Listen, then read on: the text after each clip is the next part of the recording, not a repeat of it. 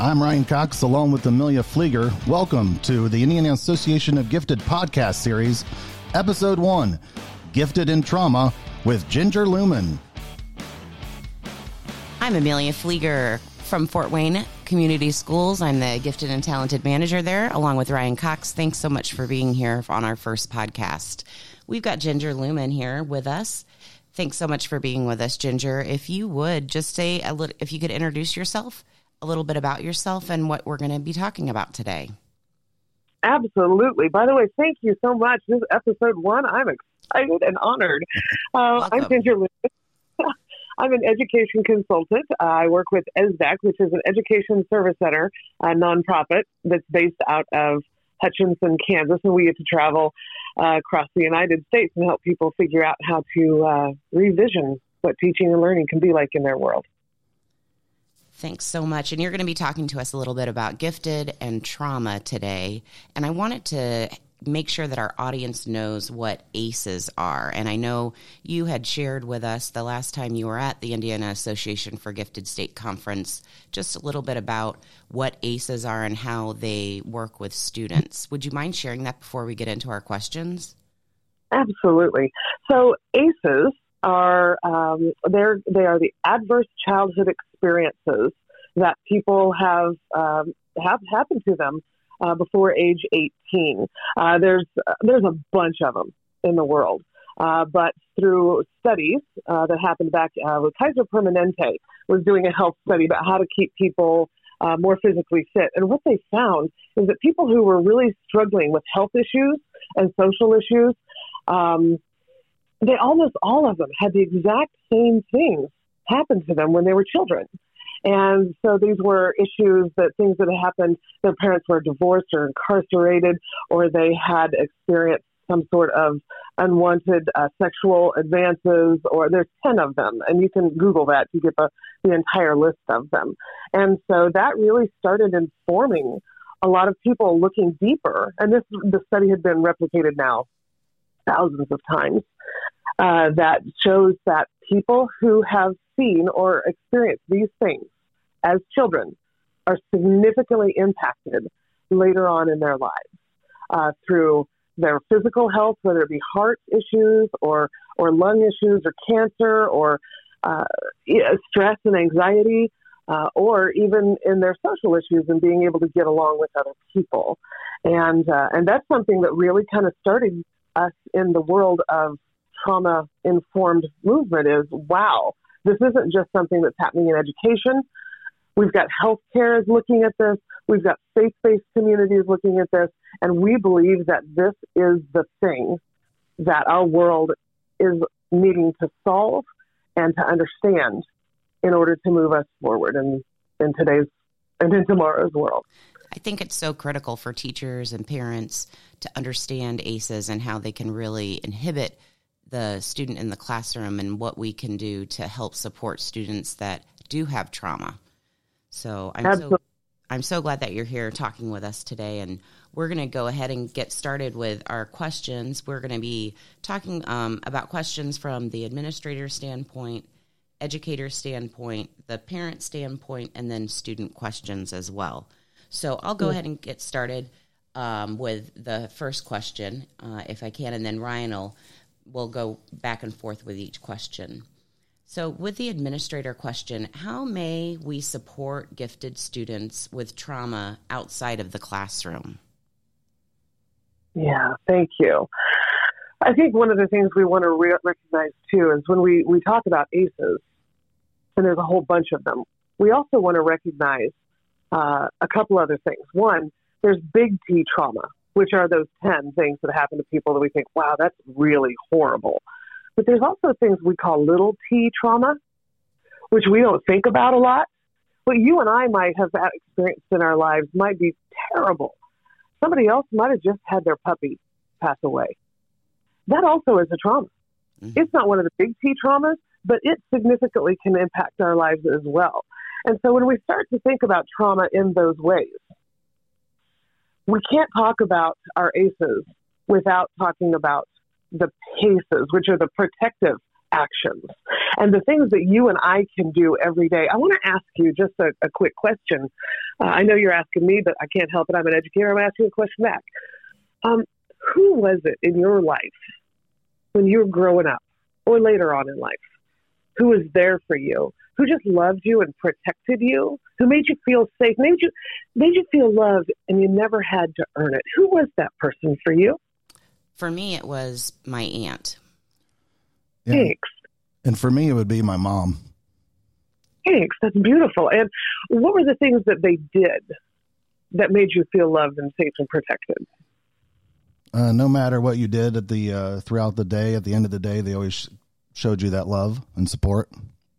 Mm, No matter what you did. Thanks. Uncondi- And- and- unconditional for me and felt safe to be who I was as a person. And I lived with my aunt when I was going through college because I had to take classes at Purdue Fort Wayne before going back to West Lafayette to finish my schooling. And just living with her that summer, I grew so much as a person because of the permission, I guess, to be myself. Thanks. I love that. That's beautiful. And so, when they were doing these things, when they were there with you and they loved you no matter what happened, right? Um, what was the message that you received about you? That you are, That I'm okay. thanks, that's beautiful. I'm okay. What about you? Yeah, the same thing that I'm unique, that I'm special, that I matter. Those are big. I'm unique, I'm special, and I matter. Now, this activity is what we call our golden shadow message. That's the sort of thing that we want to think about when we ask the question, what can we do for kids outside the classroom? You just named it. Every single, well, not every single one of us, almost every single one of us in the world has had someone in our lives. Mine didn't show up until I was 36 years old. There's somebody in our lives who has made us feel loved safe and protected. So when we think about that, overwhelmingly, they they make, they give us a list of the things that these people have done for us. Those are the things that we want to do for kids to make them feel safe, loved, and protected. When we talk about ACEs, we want to make sure we talk about PACEs, those protective factors. You name some. Is is who's the coach that is there for the person? Who is the who's the un, informal support system around that kid, and what is it they're doing? Or does this kid have any connections out in the world beyond school? If they don't, how can we build that for them? And that's that's the thing that will make the difference. It, we are always clamoring for more therapists, more counselors, more social workers. And my gosh, don't get me wrong, their jobs are super duper important. But I'm going to tell you, you and I have a whole lot more power than we even know. You listed two. And almost every, we've asked thousands of teachers this question, or educators and, and parents, and all sorts of people this question. And I would say maybe five times, a small handful of times, did someone say a counselor or a therapist. Everyone says either a teacher, a grandma, a grandpa, a mom, a dad, a coach. And there are some people who may not be able to identify a person, but they could identify maybe their dog was their enlightened witness. Maybe it was their, maybe it was a sport or an activity. For me, choir was a big deal. I felt like I could be somebody in choir classes. And I know that's in school, but maybe it's church. Maybe it's, these are the things that we can do to support kids. Really great stuff, Ginger. As a parent, what resources could I use uh, that are available to me? I know you have an excellent website. Would you care to talk about that? Um, sure. Um, we, I actually, like I said, I work with ESSDACK, which we are a nonprofit service center, and we serve just about anything a school district would want and need. Uh, but I'm on our resilience team, and so that is something that we do. Is we work with uh, communities and schools to help their parents um, get regulated because uh, we this world is rough right now. We got people at each other for all sorts of different reasons. We got people who are struggling with just day to day life, and, and we turn to each other and, and blame each other in, in both directions. And we're creating trauma amongst our own selves. One of the things I want to do if we're trying to help support our gifted kids is I want us to um, look at for parents, right? Um, go to the go look up Brene Brown. she talks about this all the time and power of making that connection and and how we divide into camps of us and them trying to seek connection. But in doing so we're actually breaking connection with other human beings. She's got an entire uh, i think it's oh gosh it's on streaming somewhere. Maybe it's on prime. I'm not sure where. You'll have to find it. Uh, a, a series that is just so powerful for us to think about that right now um, there's a, a, a book from Dr. Bruce Perry uh, and Oprah, and they sat down and they just basically had a conversation. I'm going to tell you truthfully, don't read the book. It's, it's written like a conversation. And I know I just said read the book, but stick with me on this. Um, it's like written down in a conversation, and one of them is like regular book, and the other is written in like this really light blue hard font to read. Highly recommend the audiobook. So it just feels like you're sitting with them and they're talking back and forth about the traumas that exist in the world. And and then Bruce Perry jumps in with the science with it. And and the way it's laid out, it is accessible to anyone can listen to it and understand. Um, there's another book, um, The Body Keeps the Score by Dr. Uh, Bessel van der Kolk. And he um, and he's got podcasts out as well. Um, it, it, it's a heavy, heavy with science and research, but it has a whole bunch of really accessible stories. And so I would suggest it's thick. Turn to the chapter, right, that you want to look at and, and dive into that one first. Um, another one is called, uh, um, oh, yeah, the Bruce Perry. Did I tell you that was called uh, the What Happened to You? Um, another connection out there in the world is called the uh, Attachment Trauma Network. And that really is a group of professionals. We really believe yeah, this is this is too much work for one one group of people. And so the Attachment Trauma Network, uh, Julie Beem and Ginger uh, Healy have brought together professionals all across the world into this one space. And they're sharing information.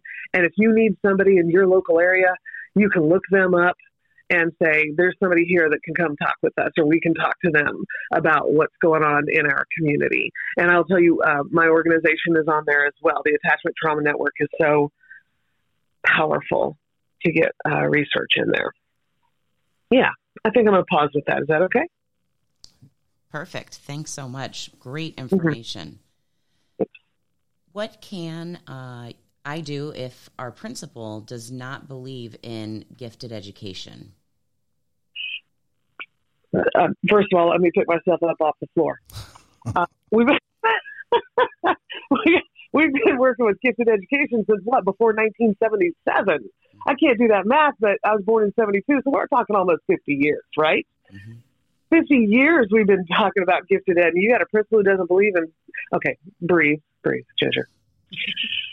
I think what we want to do um, there's a resource. It came out, oh gosh, in the early 2000s. That Nation Deceived. It came out of Iowa, right? Mm-hmm. And and I would hand that the small version of that booklet to them and say, listen, this isn't out of the top of our heads. What do you, what do you, you don't believe that there are kids who are really radically different in our classrooms today? That there are kids who who could learn so much faster, and that it, I, I'm. Mm, and maybe it's the it's the services that they have seen in the past. Maybe it's because we've been spreading our gifted facilitators so dadgum thin that their services haven't been as quality as they should be. I'd have a conversation. Mm-hmm. Uh, I would I would bring in uh, uh, another expert. Uh, I would I would I would encourage uh, somebody from a neighboring district who has good services to come in. You can't bring that person out if they don't believe in it. It's really hard to pull that turtle out of the shell. But you got to go to the shell and say, here are these things, and, and bring in kid conversations about the struggles. Because right now, a lot of times, I think when people struggle with understanding gifted ed, they want to look for. I'm going to age myself right now. I already told my age, so Doogie Howser. Right, they're looking for Sheldon. Mm-hmm. They're looking for that as the gifted kid. That, that that that kid right there, that kid's not a prodigy that's not giftedness. That's just not true. And so I would be armed with the definition of giftedness from your local state and say, do we have any kids that fit like this? Because I'm pretty sure we do. I don't know. How's that? That sounds wonderful, Ginger.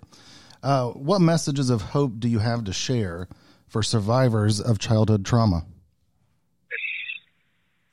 Oh boy.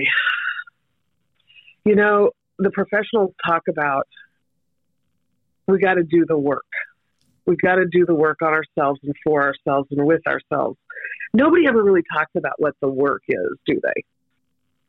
What they mean by that. And I'm so lucky. I am so lucky to have been working with this organization. And they tapped me on the shoulder and said, Ginger, holy moly, girl, we see you. Let's talk about some of this stuff. And I started to learn about my own stuff. And, and I, I knew I went through some things that a lot of people didn't, but it wasn't that big a deal, right? And, and sat down and looked. And the first thing I did was I figured out there were aces. And gosh, out of 10, I've got seven. And I thought, well, I don't have 10. Yeah, cool. And and I and then I started learning about them, and that anybody who has over four has the possibility, a very real possibility, statistically, of dying 20 years old more sooner than their other counterparts who don't have those ACEs. And I thought, what the what? And they talked about how obesity is a thing, and I looked at myself and I thought, oh my gosh, what is going on here? And then I learned about the protective ACEs, the, the protective values. And I thought, out of, out of 15 on the survey I looked at, 14, I had 10. And that answered the question of how is it that some people go through really, really hard things and are okay, and other people go through hard things and are not okay? Is one person weak? Because that's the that's the storyline, right? And if you had, if you're having troubles, if you have anxieties, if you, if you um, have depression, if you've got these issues that you're struggling with, you're weak. That's the storyline with a lot of folks. You just got to be stronger.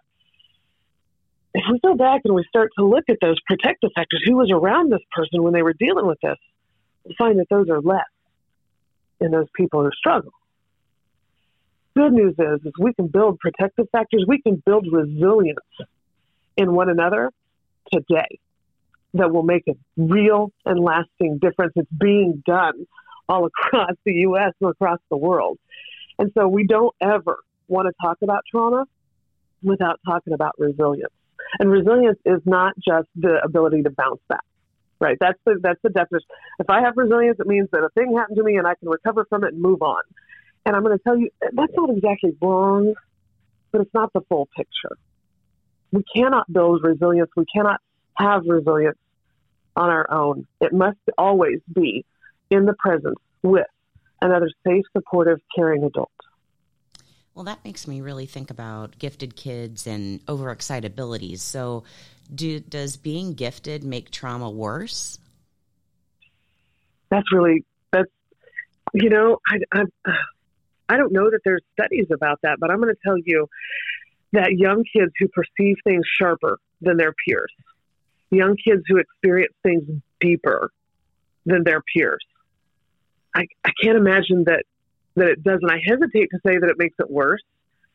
I, I trauma is trauma and it's ugly, but maybe they internalize it in different ways. And and again, you know, once you've met one gifted kid, you've met one gifted kid. We're not all the same, are we? And and so then I really think that we just need to take it one human being at a time and one heart at a time, one brain at a time, and realize that when we are doing the things where we're shutting down, pulling the hoodies down over heads, crawling under the desk, under the tables, and trying to stay away, or if we're angry and we're flipping desks. See, nobody looks at those kids as being potentially gifted. But I'm going to tell you, our prisons are full of kids who are brilliant, mm-hmm. who grew up because things took them in the wrong direction, and they they worked these defense mechanisms to keep themselves safe from the things that happen to them. And so then they develop beliefs about themselves and the world based on those defense systems and the consequences that came from it. I know I'm going real deep here. I think that I think that our job, whether it makes it worse or not, is not really the question that we really want to. We could ponder it. Maybe there's research there for somebody way more brilliant than me maybe we should. Um, I, I think though that once we know that it's happening, we've got to get in there and be with the kid. Listen, not save, not rescue, not protect. That isn't what it is. Your your mom, your grandma, your aunt, they didn't save you. They didn't go and do the things for you. They were just with you hmm and let you know you weren't alone. Just a, That's what we present, a presence. That's right. Safe, supportive, caring, who loved you no matter what. Well, Great. Ginger, thank you very much. A special thank you for being our first guest on episode one of the Indiana Association for Gifted podcast series. Uh, Go I, know. I know out on Twitter, I think you're out on the Twitter world. Uh, would you want to promote that? Oh, sure. Um, I am Ginger Lewman. Uh, most anywhere on social media, I'm the only one in the world. Thank goodness. And uh, so that's L E W M A N, and Ginger spelled like it is. Well, thank you so much, Ginger. For I'm Ryan Cox. For And I'm Amelia Flieger. Thank you so much for listening today. You can find us on Apple Podcast and Spotify, wherever podcasts can be found.